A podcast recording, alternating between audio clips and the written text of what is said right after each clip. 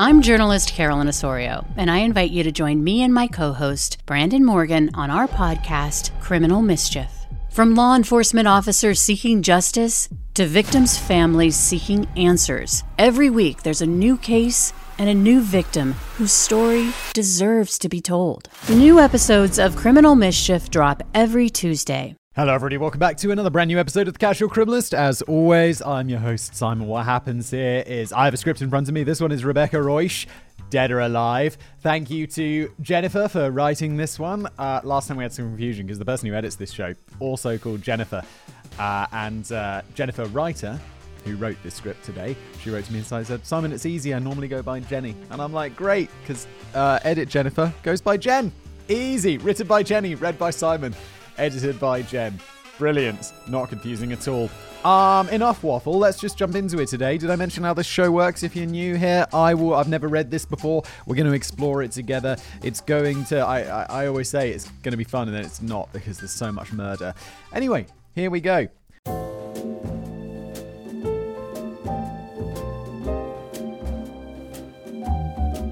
Over 900,000 people go missing in the United States each year. Only 50,000 of them are over the age of 18, and half of the missing juvenile cases are reported to be runaways. Whoa. So that means 850,000 are missing children. And I have to say, I started recording this already, and I was like, that's, that cannot be right. That cannot be correct. So I wrote to Jenny, and I was like, Jenny, could you give me your source for this? Because that seems unbelievable. Like 850,000 missing children. And she linked me to a Reuters article, and I was like, oh, okay, I guess it's not a mistake. Because I read that article, and then it made more sense. Because it's like, okay, uh, 99% of them are recovered super quickly because generally it's just like the kid goes missing and then they're like, oh, he was, he was just in the garden in a bush or something like that. And uh, the reason not so many adults go missing is because it's harder to get an adult reported missing because generally when an adult's missing, it's just like they're at the shops or uh, they decided to abandon their responsibilities and go live in the mountains or something. Like adults going missing, way less concerning than children going missing. About 80% of missing children returned home within 24 to 72 hours. After that, the chance of the missing person being found alive plummet to under 10%. In the UK, around 170,000 people are reported missing to the authorities. Contrary to across the pond, however, most missing citizens are adults. The chance of a child not turning up within a week is about 2%. In that case, it's also very sadly likely that they'll have passed away. Okay, so I guess it's easier to get someone reported missing in the UK because otherwise those statistics don't make a lot of sense. Or we maybe we just keep a closer eye on our kids, America. I don't know. It doesn't seem like likely. In Germany, where today's episode of The Casual Criminalist will take place, approximately 100,000 people are reported missing every year.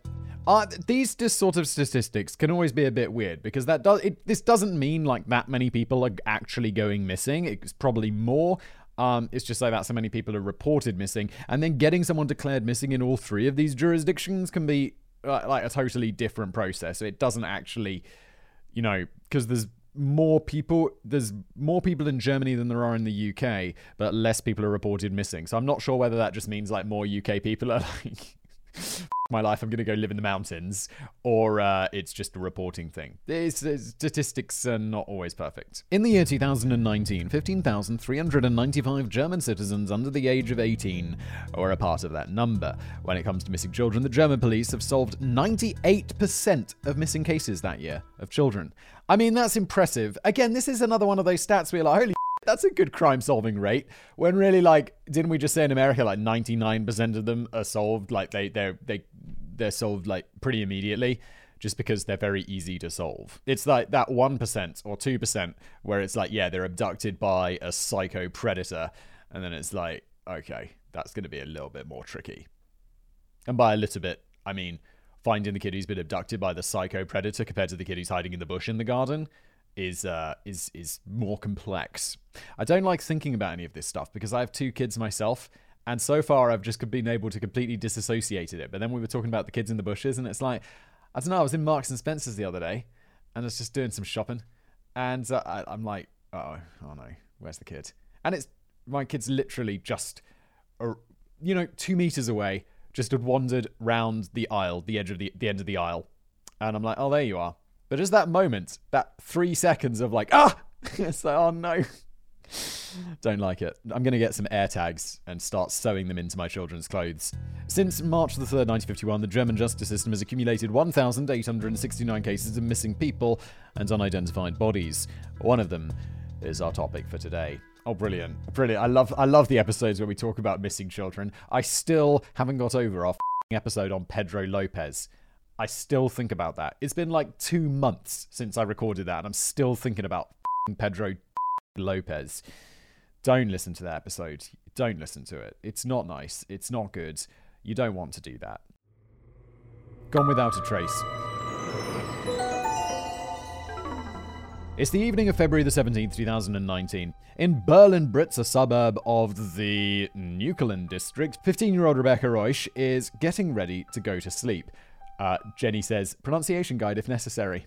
And I'm like, Jenny, have you ever listened to any of my videos? pronunciation guide is most definitely necessary. She had spent the day at her older sister Jessica's home and is too tired to go home. Jessica is already married and has a small daughter that she has to watch, and as her husband Florian is at a company dinner party. Rebecca spends the night on the living room couch. As it is Sunday morning, she has to go to school the next day. Jessica sleeps in the upstairs bedroom, and Florian returns from the party in the early morning at 5:45 a.m. Holy shit, my dude, that is some party. It's that it's a company dinner party. You get home at nearly 6 a.m. The last time I haven't come home that late since I was a student. And sometimes you'd be like, whoa, it's getting late. Holy shit, what have we done? But as an adult man, I'd be like, this is ins-. the latest I ever have come home in maybe the last two years. It was like 1 a.m. And uh, my wife was staying at her parents with the kids, and I met my friends, and we went to cocktails, and we stayed out super late. And I was like, one o'clock, this is crazy. In the morning of February the 18th at 7am on the dot, Jessica leaves the house with her daughter in order to drop the toddler off at kindergarten and go to her workplace. She's in quite a hurry and does not check on her younger sister again. Rebecca wakes up shortly after Jessica has left. She gets dressed in a merchandise hoodie of the popular Korean pop band BTS, ripped jeans, and black van sneakers. Other than the van sneakers, uh, van still vans were popular when I was uh, like 18. I never had them because I, I don't know, I wasn't like a skater.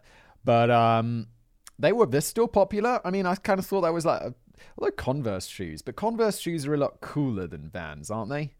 Or is that just in my mind? I don't know. Like I have a pair of got a couple of pair of Converse shoes which I like. Um, these days, I have to say, I just don't wear any other shoes. They're, they're, probably not sponsoring this episode, but we've got a sponsor. Probably, I don't even know if we have it on this channel. But uh, Vessi shoes, and I always talk about in the ad read how it's like I just don't wear anything else. And uh, in the ad read, people are like, oh, I could just be saying that. I literally, like, this isn't an ad read. This isn't even paid. Look at this. I'm wearing them right now.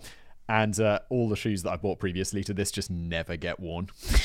What are we talking about? I'm sorry for the tangent. In the hallway, she decides to take a picture of herself and sends it to one of her friends via the popular messaging application Snapchat. It is believed that the picture was taken and subsequently sent sometime after 7am. Because Snapchat pictures are automatically deleted after a few seconds, there is no exact time available. This is all feeling like, you know, normally when we do one of these, it's like years later because the, the you know there's investigation and crime and trial and all of that stuff. This is all feeling extremely contemporary. I mean, I know Snapchat's been around for a while and BTS, I don't know how they've how long they've been around. All I can think when people when I see the name BTS is in like the in like this the video making world. BTS stands for behind the scenes. So I don't know what BTS stands for. I assume it's something in Korean.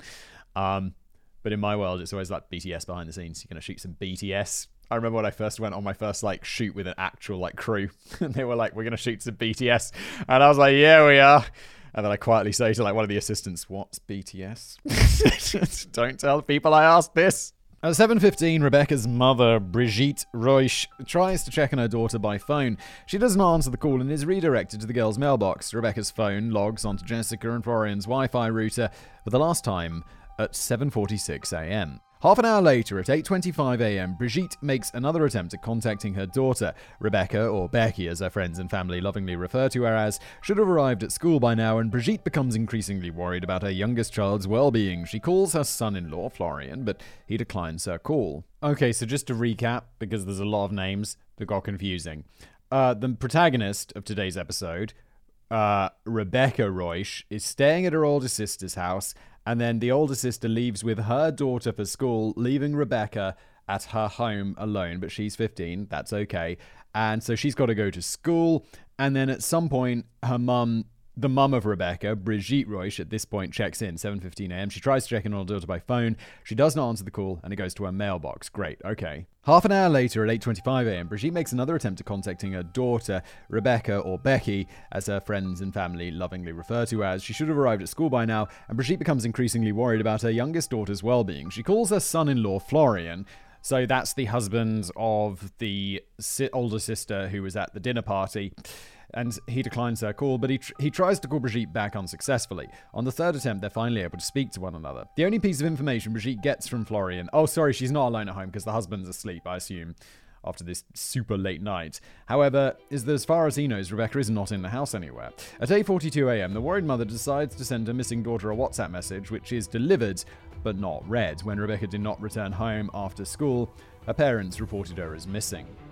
Wait, they didn't phone the school and be like, is she at school? Well, they said she didn't show up. She is 15, though, so it's not like it's a kid who goes missing, it's a teenager. And she could just be playing truant or something, and then you'd be like, well, there's going to be consequences for that. Um, and that would make sense in many ways, like 15 year olds. So, okay, with them so far. The investigation. The German police immediately began to search for Rebecca. Since she's underage and female, her case is treated with extreme urgency. The surrounding area of both her parents' home and the place of Jessica and Florian is searched the same day, as well as the route she takes uh, on her usual daily morning commute to Walter Gropius School. However, no traces are found, and the police decide to ask the public for help on the 21st of February, three days after the girl is reported missing. Wait, they don't pull out some sort of I don't I don't even know how this works. Like, because I never, I know in America, because I see it in movies and stuff, you have these amber alerts when it's like a kid goes missing and everyone gets like notifications on their phone and on their TV and stuff, and it's like, look out for this person. I've never seen that in my life in like growing up in the UK or anything like that. Um, it'd be like maybe you'd see if a person's gone missing, you'd see them on the news, but there wouldn't be any sort of clever messaging system or amber alert system. And I'm wondering why the hell not? Like, I never see it here where I live in, in Prague either. I never see anything like that. I never get any notifications on my phone that someone's been kidnapped. And it's not because people aren't kidnapped and stuff, it's just there doesn't seem to be a system, which is super weird. Why isn't that Amber Alert system that the Americans have? Or is it just not as good as I imagine it to be? Why isn't that everywhere? We should definitely get on that. Three days to wait before you're like, there's a missing kid. Let's ask some people. That seems not urgent enough. The first public message sadly turns out to be far from useful. The picture attached to the posters that are being up, put up around the entire city of Berlin was taken from Rebecca's Instagram account. The 15 year old had edited all of her public photos so that her face was close to being unrecognizable. Rebecca's family, of course, notices this rather large mishap, and another sister, Vivian Reusch, provides the authorities with unedited family photographs, and the Instagram pictures are quickly replaced with proper ones that actually depict the way Rebecca looks. Ah, the Instagram. the, gram where everyone, I don't know, filters and makes their lives look better than they really are. I used Instagram for like a month a couple of years ago. And then I never used it again. That's that's it. I, I, I haven't logged it. I know I sometimes log in to check my messages to see if anyone's messaged me, and uh, that's it. I don't think people expect a reply when my last post was three years ago, four years. It was pre-COVID for sure. A purple blanket went missing alongside her, so a photo of that item is released, released to the public as well. Two days later, the homicide department takes charge of the investigation, as according to the police, it could not be ruled out anywhere that Rebecca became the victim of a crime. Her family puts up leaflets asking for help. Her older sister Vivian organizes a search party in Berlin-Rudow, her home district. The police do not remain idle as well and search the area for her sister's home as well as nearby parks. Even a helicopter scans the area for any signs of the girl. I mean, it's all like even a helicopter. Like, wow, they even got a helicopter. It's like there's a missing child. There should be like nine helicopters. On the 28th of February 2019, 10 days after Rebecca was reported missing, the first arrest is made. Well, that's pretty good. 10 days, that's not bad. Florian R., Rebecca's brother in law, gets taken into custody. Holy sh! Okay. He's the dude who was out and uh, was in the house with her in that morning, but he was asleep, presumably, or he was kidnapping her, maybe. Reason for the arrest are pictures made by the automatic license plate recognition system of Brandenburg, the state which surrounds the city of Berlin. German pronunciation challenge for Simon. Oh my good lord, that word is like extremely long. Uh, I, th- oh my god, what is this? Is this the license recognition system? automatisches, and then the second word is Kennzeichenerfassungssystem. Yes. My understanding of German, and uh, Jenny is German, by the way. I should mention that, um, which is, I'm sure she's like, yeah, easy. A 24 letter word, please. That's what we call breakfast in Germany. Um, not literally, I mean like it's as easy as breakfast. Does that make sense? Is that a good? It's a bad analogy. In German, they stick words together, right? So there could be like fast car, and they'd call it like oh god, what's the word word for car? I know the word schnell is fast. Schnell. What's car? How do I know the word for fast but not car? I'm sorry, but and then they'd they'd stick them together to make one longer word. The pictures show the car of Rebecca's sister and her husband Florian, a raspberry-colored Renault Twingo, moving on the A12 or Highway 12 toward the Polish border on the day of Rebecca's disappearance at 10:47 a.m. In the back seat, a purple fleece blanket is slightly visible. It is once again registered on the same highway the next day at 10:39 p.m going in the same direction. Due to eyewitness accounts and his wife Jessica's daily schedule, the police are sure that Florian was the only person with access to the car during these times. When questioned by the police, Florian's statements about his car's movements do not fit the routes recorded. Forensic technicians also search his home but are unable to collect enough evidence to link him to Rebecca's disappearance. I mean, they had enough evidence to arrest him. And what do they know? Is wait, I don't know. I got I got a speeding ticket in Germany last year, two years ago. And uh, they had a good picture of my face. They were like, here's your car, and here you are driving your car. And I'm like, well, there's no getting out of this one. Also, somehow the ticket was insane. It was like, uh, not expensive, it was insanely cheap. I think I was going, it was in a city, and I wasn't going super fast. I think I was going like 40 and a 30. And uh, I got this ticket from like the German Polizia, uh, and I'm like, oh, shit, this is going to be bad, because I get the feeling the Germans are going to be heavy into like fines. It was 15 euros. I was like, what? What? Is it really worth it to send me a letter and do all of this stuff for 50? How much is the postage? I was very relieved, and I didn't get any more points added to my license, which was nice. A judge orders him to be released, still his car is confiscated awaiting further inspection. The verdict, however, is overturned again a few days later, and he's arrested again. According to the judge, the reason for this is the ongoing investigation. Sounds like they found some new evidence they don't want to tell us about yet, doesn't it? On the 6th of March, the popular German investigative TV show Aktenreich- A- Ak- Aktenzeichen XY Ungelost, file number XY Unsolved, as a segment covering the case of Rebecca. Pictures of her brother in law and the Renault Twingo are released, and several investigators comment on the case at hand. Michael Hoffman from the State Criminal Police Office reiterates that Florian R. has not explained his suspicious car rides yet and always failed to come up with a plausible explanation, having since resorted to complete silence. Hoffman and the leading prosecutor, Martin Glage, both agreed that Rebecca did not leave the home of her sister and brother in law alive and that Florian was the only other person in the house beside Rebecca when the crime was committed. Oh my god. Wait, so he murdered her. He put her in the car and then he's taking her in the car to, like, I don't know, bury her somewhere? Dude. In contrast to his son in law, Rebecca's father, Bernd Reusch, does not stay quiet about the Renault Twingo's movements. This whole thing is connected to another matter which I can't say anything about, but it has nothing to do with Rebecca. Florian, just speak. Clear that up so the investigation goes into another direction, the right one. We need to find Becky, he appeals. But Florian has still not spoken about the matter publicly to this day. Wait, so what does the father know? This is more like of a mystery than, I mean, than what we, we normally cover here. This is bizarre.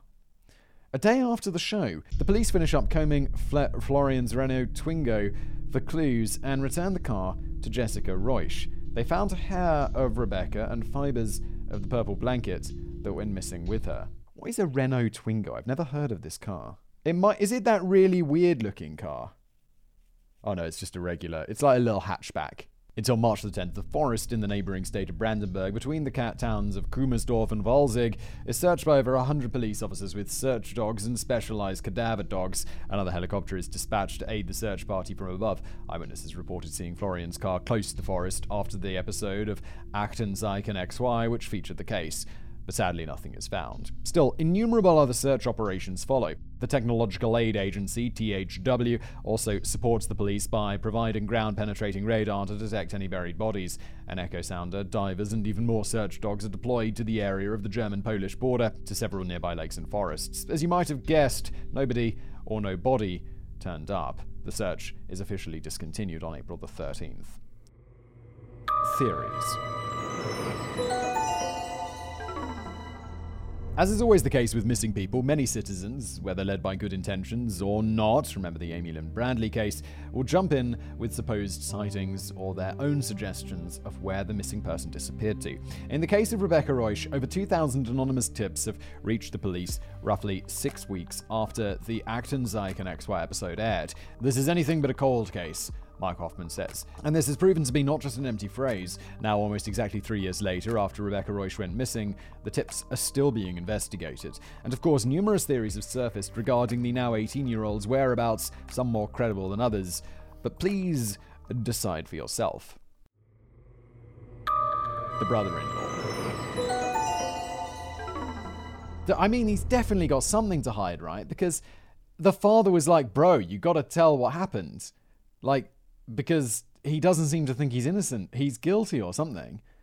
One of the major points of this episode was the investigation, and according to the local police, Florian R. is still considered the prime suspect. Remember the two suspicious car rides we spoke about earlier and Florian remaining silent about their purpose? In the meantime, the police have come up with their own explanations regarding these trips. Big fat allegedly here, but some speculated that the 29 year old cook may have lost his wedding ring when disposing of his sister in law's body, and he went back to retrieve it when he noticed the loss. An alternate explanation, rooted in the same thesis that Florian was driving to the site where Rebecca's corpse may or may not be located, states that he made a mistake while getting rid of the body evidence, or both, and returned to correct it. Several highway exits on his route on the day of Rebecca's disappearance and the day after were thoroughly searched by hundreds of policemen and women. Some search dogs are said to have picked up a trace of Rebecca near a forest in Brandenburg. Florian has knowledge of the area since he grew up close to it. In the same forest, a female horseback rider spotted a man fully dressed in black, behaving suspiciously. According to her, he was behaving rather erratically and seemed quite nervous, profusely looking around and often changing directions. An ex girlfriend of his also accused Florian R. of domestic violence and sexual assault. Whoa. This, uh, I mean, this guy already seems like allegedly pretty guilty, doesn't he? And that is just like, okay.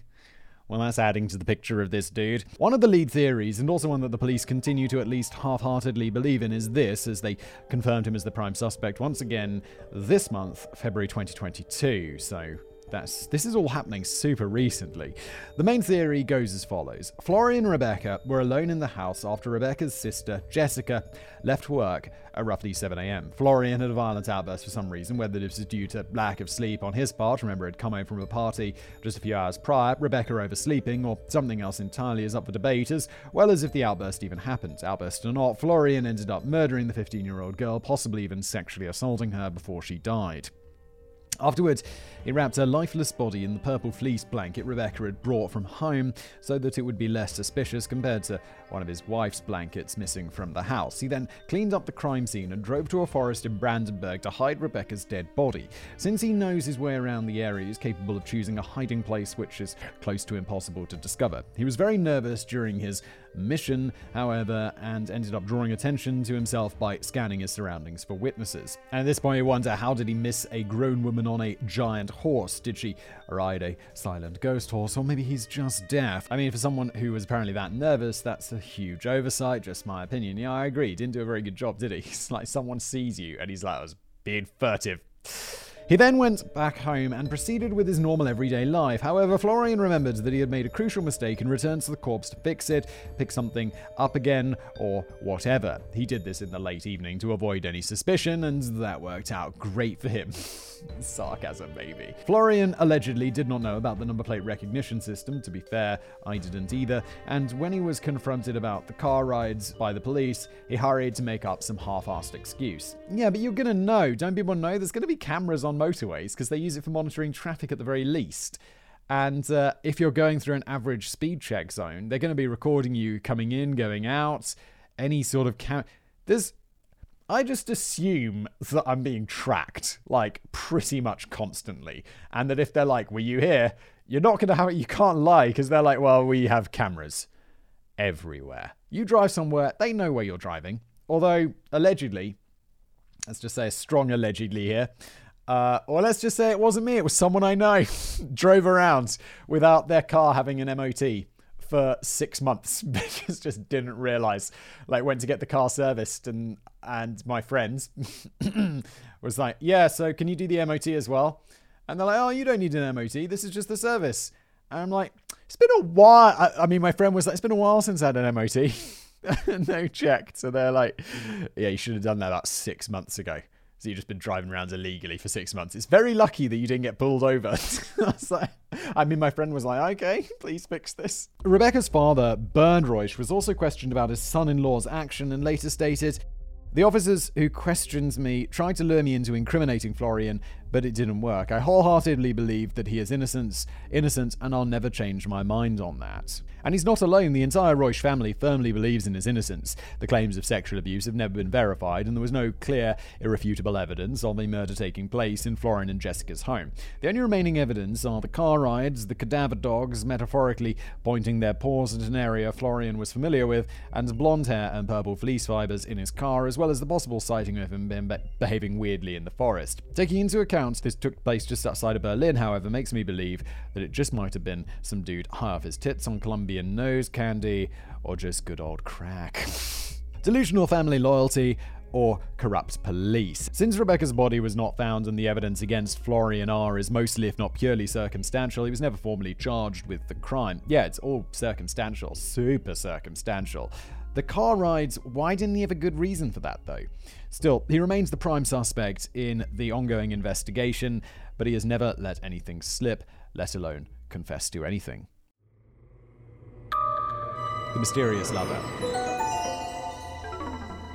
Eventually, the press caught whiff of a certain young man in Rebecca's life, Maximilian, or Max. He was described as a teenager the same age as Rebecca, who did not live in Berlin. Allegedly, he wanted to travel to the German capital city around the time Rebecca vanished. Friends and family, however, strongly advised Rebecca against meeting her online friends because of possible catfishes, pedophiles, human traffickers.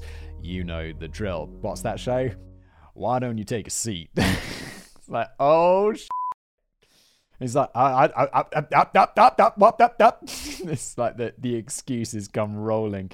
The teenager took their advice and seemingly cancelled their meeting. She also remarked that she was not particularly fond of the young man's haircut, since his hair was a bit on the longer side. Because the news reached the public months after the initial disappearance, it was suspected by the media that this supposed boyfriend had been kept a secret from everyone, and her friends had just now decided to spill the beans. The theory basically states that Rebecca did not, in fact, cancel her date with Max, but went to meet him that Monday morning. This would also explain the missing blanket, at least according to Rebecca's mother. She could have brought it as some sort of picnic blanket, you know, to sit on, Brigitte Reusch told several newspapers. This idea is also corroborated by a witness who claims to have seen Rebecca calmly walking down the street, blanket under arm. So, in short, he made Rebecca disappear, most probably via murder. Suspiciously, Max's Instagram profile, which he used to communicate with Rebecca, was deleted a few days after she was reported missing to the police. The police, however, claimed to have thoroughly investigated the teenager and came to the conclusion that he had nothing to do with the disappearance. The witness who might have seen Rebecca was deemed unreliable because she only came forward with this after the Max story came out on the news. Therefore, the police assumed she might have seen someone else and attributed her story to confirmation bias. Yeah, this sort of eyewitness stuff cannot be trusted. It was not Florian, so it must have been this Max guy if she is truly dead. Rebecca's mother, Brigitte, stated. Or it could be someone else. It's just these are the two people that the police looked into. One of them seems to be firmly ruled out, so it could just be someone else. Once again, maybe the parents of Rebecca are just blinded by this big evil internet thing, or even worse, boyfriends. Or maybe the police were just on the wrong track. Parents being overprotective of their teenage daughters getting into relationships would be nothing new, after all, but have the police always been correct about their assumptions and prime suspects? Certainly not. It can definitely be someone else. Suicide. Max is not the only man associated with Rebecca Reusch. Apparently, she also had a boyfriend for two weeks in spring of 2018, so roughly a year before her disappearance. This relationship, however, was regarded as very unhealthy by her friends. She also had a crush on a then 21 year old man who rejected her because he felt like he was too old for her. Yeah. It's like, no, no, no, I'm not interested in going out with you. Because I'm 21 and you're 14. Finally, a guy with some sense. Good job, mate. No, not good job. Just like regular ass person. This should not be something you're congratulated for that you don't go out with a 14 year old. It should just be like, obviously not. Obviously not. It's weird and illegal. She was left heartbroken by his response. Some friends of her were also labelled as toxic by the media, but nobody really bothered to elaborate on this for some reason. Rebecca also had issues at school. One woman brought her 10 year old daughter, who went to Walter Gropius Schule as well, the little girl has allegedly told her mother about an argument she had witnessed at school, which had left an older blonde girl crying right on the day of Rebecca's disappearance. Because Rebecca was, surprised, not the only blonde girl at that school, so whether she really saw Rebecca or another girl is still unknown, especially because her mother suggested she saw Rebecca when the 10 year old told her about what happened, so the possibility that she was coerced into telling the press that she saw Rebecca remains. Yeah, again, this is A, eyewitness testimony, notoriously unreliable. B, eyewitness testimony from a 10 year old, super unreliable. And C, the mother suggesting that it could be Rebecca, and then the daughter being like, yeah, yeah, it was. It was. You can't realistically. No. I just, this has got to be rejected immediately. Still, it is entirely possible that Rebecca had been seen crying. No, I disagree. I mean, yes, maybe, but not based on this evidence, which is clearly unreliable. According to classmates and friends, there was a lot of gossip about her circling around. It had gotten so bad that she was in the process of transferring to another school. One day, a classmate tried to snatch Rebecca's hat off her head, but ended up accidentally scratching her face in the process, which led to a huge fight. According to bystanders, both of them were exaggerating, and the argument needlessly escalated into a physical fight. A classmate was taken out of class and questioned by the police repeatedly, but no connection to Rebecca's disappearance could be established, so no claims were made against him. This is, I mean. you had a fight at school, and then the next thing that it's like you're kidnapping and murdering someone. It's a bit of an escalation. Why haven't he scratched my face? Well, you're going to be questioned for disappear, you know, for the murder. Wow. A couple of WhatsApp messages which were sent into a group chat by Rebecca then surfaced. Quote, Everyone has a reason to live. Their friends, their partners, their family. I don't. There is no hope. I just want to die. Furthermore, Rebecca wrote about not being able to get out of bed and therefore always asking her friends to come to her house so she wouldn't have to move around as much. She was never taken into treatment and never diagnosed with any mental illness, as her parents and peers considered this normal teenage mood swings. Um, someone saying there is no hope, I just want to die.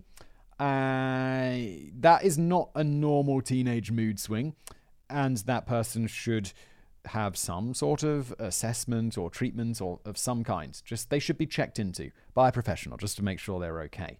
Just make that absolutely clear. We do not believe she is dead, Rebecca's parents still repeat over and over again, not because of murder, and definitely not because of suicide. So, yes, this theory is pretty straightforward. Rebecca snuck out Sunday night and committed suicide in a very remote location. Why she did not leave a note, even though she was obviously quite open about her emotions, how she got there without a car, or how her body simply managed to disappear into thin air, remains unexplained by the suicide theory, which is one of the main reasons that it's disregarded by the police force. Human trafficking. This theory is a rather short one, but it ties into the prior three. Either Florian, he henceforth drove in the direction of the Polish border, her internet half boyfriend Max, for whatever reason, maybe he was a professional, or her school bullies out of sheer hatred, one of them must have kidnapped Rebecca Reusch and sold her into Eastern Europe as a sex slave, or for other purposes. this is a massive stretch, guys, come on.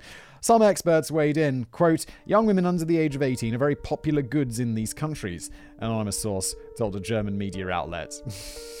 Please. This theory surfaced for the first time when Bernd and Brigitte Reusch were sent pictures of a young lady who bore an uncanny resemblance to Rebecca. They were found on a prostitution forum to advertise certain services. I mean, I guess on the prostitution forum, those services might be related to prostitution. The police immediately investigated the tip, but found out that the pictures belonged to an adult woman from Dusseldorf, a city in western Germany. But the theory was not dead, far from it, actually. Well, this is the thing the theory surfaces for the first time from something that is later proven to be false, and yet it still sticks around as a theory because it gets its hooks in, even though it's like, come on, this is not very likely. Not long after, she was spotted in Krakow, Poland by another German citizen. She was being accompanied by an older looking guy, but did not show any visible signs of distress. Allegedly, she was happily chatting away in Germany. Eyewitness nonsense. This supposed, supposed sighting of very much alive Rebecca was given way more credibility because the witness described her as wearing braces, a detail which was not mentioned anywhere in the media nor featured in public photographs, but certainly true. Sadly, no credible sightings were reported since then, and the trail went cold. Yes, but again, also, plenty of teenagers wear braces. There is no other evidence for nor against this theory, and it's very hard to prove without 100% verifiable evidence, for example, photographic, but also equally hard to disprove due to lack of evidence that Rebecca is actually dead. Yeah, I'm, I'm pretty much passing on that theory. Korea. The last and by far the shortest theory about Rachel Reusch's disappearance. okay, Korea? Really? As you may have been able to tell, Rebecca's parents may have been desperately grasping at straws here and there. This theory was the only one proposed by Rebecca's parents. Coincidentally, the day of her disappearance, February the 18th, in case you forgot, is also the birthday of Jung Ho Seok, or J Hope, one of the world famous BTS members. As I mentioned in the beginning, Rebecca was a huge fan. Her mum speculates maybe she went to Korea to see him and the rest of the band. Jen right, Jenny writes. I'll just leave that there.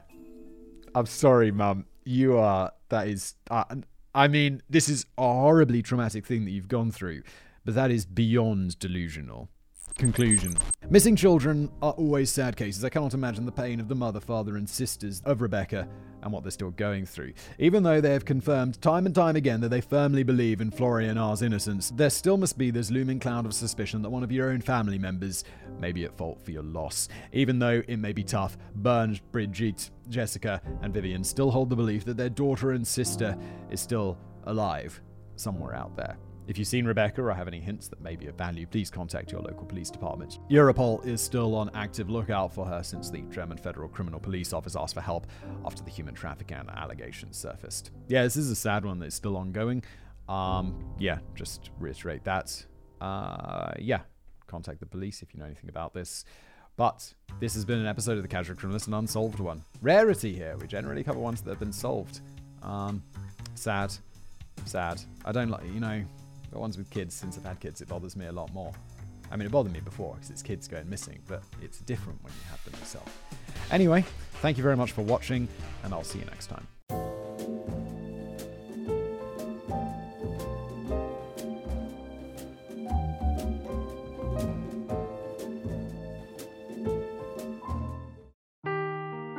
Seeking the truth never gets old. Introducing June's Journey, the free to play mobile game that will immerse you in a thrilling murder mystery. Join June Parker as she uncovers hidden objects and clues to solve her sister's death in a beautifully illustrated world set in the roaring 20s. With new chapters added every week, the excitement never ends. Download June's Journey now on your Android or iOS device or play on PC through Facebook Games.